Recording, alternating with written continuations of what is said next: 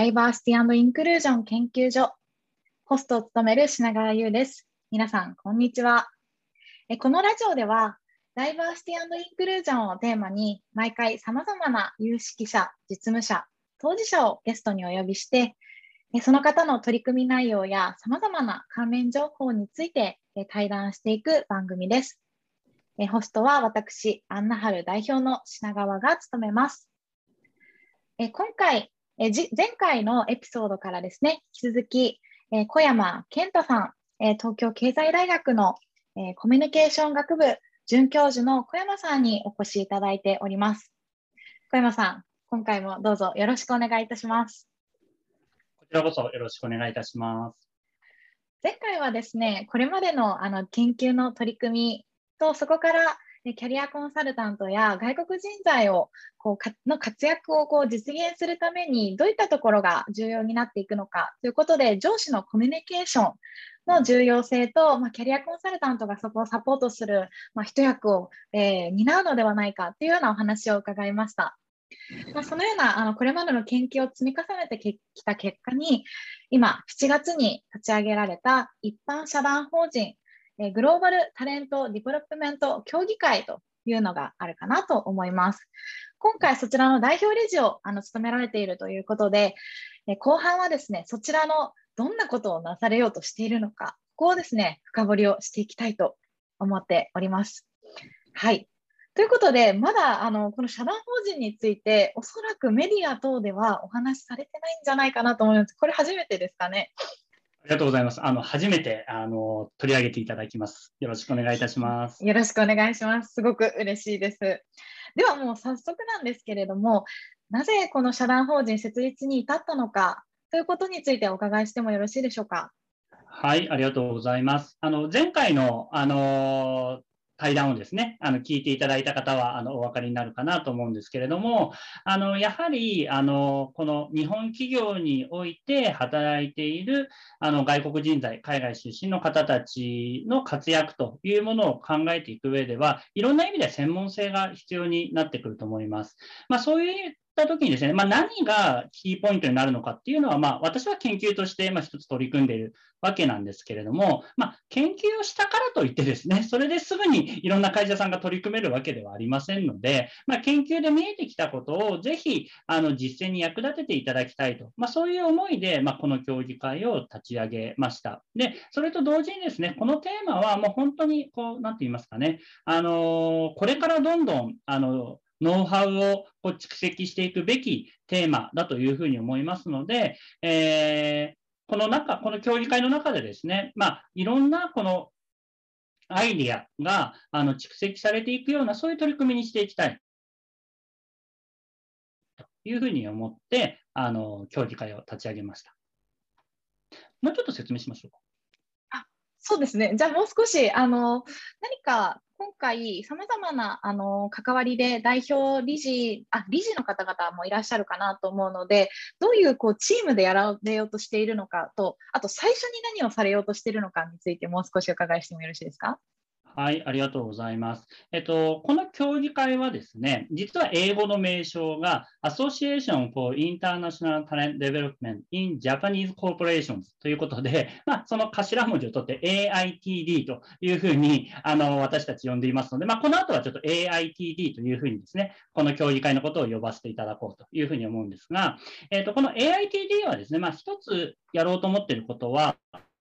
あのコミュニティを作ろうというふうに思っています。で、えーと、どういうコミュニティかというと、3社のコミュニティなんですね。で、1つ目が、高度外国人材を採用している日本企業のあに参加していただきたいということですね。ですので、企業の参加者っていうのが1つ目です。で、2つ目はキャリアコンサルタントですね。国家資格のキャリアコンサルタントを取得されていらっしゃる方で、外国人材の支援を頑張りたいというふうに思ってらっしゃる方にぜひ参加していただきたいというふうに思っています。で、3番目が、えっと、大学で留学生のキャリア支援をされていらっしゃる、え、先生、もしくは職員の方々に参加をしていただきたいというふうに思っています。でこの3社が集まることによって、えーと、どういった、あの、取り組みをしていく必要があるのかということを、いろいろこう意見交換をしたり、あるいはあのえー、それぞれの取り組みをですね、そういったものを情報交換するような、そういうふうなコミュニティを作りたいというふうに思っているのが一つあります。えー、そういった意味で、えーと、理事の方たちにはですね、あのキャリアコンサルタントの国家資格を持っている方たちにあの就任をいただきました。でそして、えー、大学で留学生のキャリア支援をされていらっしゃる、えー、教職員の方たちもこう理事のメンバーとしてあの参加をいただいております。まあ、そういったあの理事構成で取り組んでいこうというふうに思ってそういうふうな形でこうスタートいたしました。でそしてもう一つ取り組みたいというふうに思っているのが定例セミナーでして、であのまあ、ほぼ毎月開催していこうと思うんですが、そこでは、えー、企業での先進的な取り組みですとか、あるいは大学でこう産学連携の、つまり企業さんと連携した留学生向けのキャリア教育として、あのどういうふうなあの先進的な事例があるのかということもご紹介をしていきたいというふうに思いますし、そして実際日本企業で働いている海外出身の方たちから生の声をあの聞かせていただくというようなことも定例セミナーではやっていこうと思っておりまして、まあ、そういった形であのこのコミュニティの AITD のコミュニティに参加することによってですね、あのこのテーマに取り組んでらっしゃる、えー、企業の方も、キャリアコンサルタントの方も、大学のあのスタッフの皆さんもですね、あの孤軍奮闘されてらっしゃると思うので、全国で本当それぞれの、えー場所でですね、あの、頑張ってらっしゃると思うんですが、なかなか横のコミュニケーションっていうのが、あのー、取るような場がですね、ないっていう現実もありますので、そういう意味でこの AITD のコミュニティが、あの、横をこうつなげていくような場になっていったら嬉しいなというふうに思っております。ありがとうございます。あのその問題意識というか、必要なコミュニティが必要というところは、本当にあの弊社としても、まあ、私個人としてもすごく、えー、共感するところかなと思います。で特にやっぱり外国人材っていうふうになったときに、あのこれまでって当事者が不在の中で話されることが多かったりとか、あと人事の方とやっぱり彼彼らの実際に上司をされてる方との、まあ、距離が少し遠かったりとか、そういったところでこう本当に何が必要なのかっていうのが見えにくい構造にあるのかなというふうに、あの私自身もあの仕事をしながら感じていたので、そこがこう今後ぎゅっとこうつながっていって、あここではこういうことがやってるんだ、本当に難しいところってここなんだっていうのと、例えば A 社さんはこんな取り組みをされてるんだなっていうのがあの活かせるようになっていくっていうようなでそれをこう外少しこう外側の視点で大学だったりキャリアコンサルタントの方もその企業のこう葛藤だったり外国人材の葛藤が見えてくると自分たちがこうプロフェッショナルとして何をやるべきかっていう補い合う関係っていうのがあの見えてくるのかなと思って私もすごくこれからのこの協議会の動きっていうのを楽しみにしています。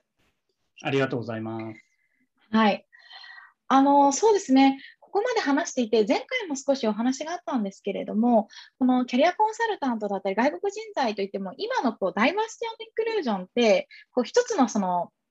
セグメントというか国籍だったり、あるいはこうジェンダーだったり、まあ、そういったあのカテゴリーに置かれるわけではなく、やはり一人一人があの活躍していくっていうような組織をどう作るのかなっていうのがあのポイントになってくるのかと思います。で今後あのこの社団法人の中で、それのキーワードになるのが、まあ、コミュニティ、一緒に取り組むコミュニティになっていくかなと思うんですけれども、今後、えこの協議会に、まあ、どんな方に、まあ、先ほどですね、高度外国人材をあの採用している企業さんに来てほしいというようなお話もありましたけれども、このコミュニティをどういうふうにさらに発展させていただきたいのか、そしてそこに最初にジョインしてくれるのはどんな人だと、まあ、いいなっていうようなあの思いとかあの声がけしたいような方があれば、ぜひ声を届けていただければと思いますが、いかがでしょうか？はい、ありがとうございます。あのこのダイバーシティインクルージョンのテーマっていうのは非常に興味深いなというふうに思っていまして、まあ、どういう意味かというと、やはり、まあ、ちょっと言い方は変かもしれませんけれども、ある意味、ハイリスク、ハイリターンっていうところがあるのかなというふうに思うんですね。つまり、まあ、これ研究で実は明らかになっていることなんですけれども、多様性、ダイバーシティというものは、企業の生産性を高める可能性もあるんだけど、低める可能性もあるっていうふうな、まあ、ある意味その諸刃の剣っていうところがあります。まあ、それはもう本当に皆さん、あの、簡単に想像ができるんではないかなというふうに思います。やはりこう、多様組織の、えー、メンバーの多様性が高まっていくと、やはりミスコミュニケーションも増えますし、えー、いざこざも増えますし、ということが、まあ、どうしても現実としてはあるわけです。まあ、そういったことが積み重なっていくと、どうしても生産性は落ちるということがあります。ただ一方で、まさにうまくダイバーシティマネジメント、あるいは異文化マネジメントに取り組むことができると、今までは想定もしていなかったような新しいアイディアっていうものが生まれてきて、それがイノベーションにつながるっていうことは十分考えられるわけですし、私も研究の中でそういった事例は、あの、拝見することができました。ですので、やはりこう目指したいところは、ダイバーシティインクルージョンを通じて、組織のイノベーションということをどう高めていくのか。そこに頑張って取り組もうという企業さんにぜひ参加していただきたいなというふうに思っています。ですので、まあ、あの海外出身の社員の方たちを採用して、で採用したからにはもうその中でいろんな、まあ、苦労があると思うんですけれども、でもその苦労を乗り越えて企業を発展させていくっていうことにですね、あの取り組んでいきたいっていう会社さん。で、そのためには、あの前回もですね、お話をしましたけれども、一人一人が個性を生かして活躍できる組織を作らないことにはイノベーションにもつながりませんので、あの海外出身の方たちと一緒にですね、その一人一人がな個性を生かして活躍できる組織を作っていこうっていう、そういう思いをお持ちのあの企業さん、そしてそういうことを支援したいって思っているキャリアコンサルタントの皆様にぜひご参加いただきたいなというふうに思っております。はい、ありがとうございます。あの本当に実は私もですね、このダイバーシティインクルージョンの推進っていうのをあのご支援させていただいている企業さんですとか、普段あの付き合いのあるあの方々とお話ししていても、例えば新規事業開発だったりとか、オープンイノベーションだったりとか、その組織を変えて、まあ、その組織をどんどん成長させていくっていうようなミッションになった方が、このテーマに関心を持たれることがすごく増えてきているなというふうに今あの思っていてでそこと今の小山先生の話っていうのはすごくリンクするなっていうふうに思いました。でやっぱりトリッキーなのがあの多様性って大変だけれども、まあ、科学的にうまくマネジメントされるとという条件付きでそのイノベーションだったりあの生産性が上がっていくっていうデータはもうずっと前から出ているので、そこのうまくマネジメントするっていうところにを担うのが、まあ、人事であり、キャリアコンサルタントであり、その場のあの現場の上司にあるかなと思うので、ここの3社がこううまく集うような環境っていうのが、この協議会の中でコミュニティとして形成されていくっていうのが、これからの期待なのかなというふうに思います。ではですね、えーと、最後のあの問いかけとなるんですけれども、少し壮大なテーマでですね、日本でダイバーシティインクルージョンを推進するために重要なこと、たくさんあると思うんですけれども、一つ挙げるとすると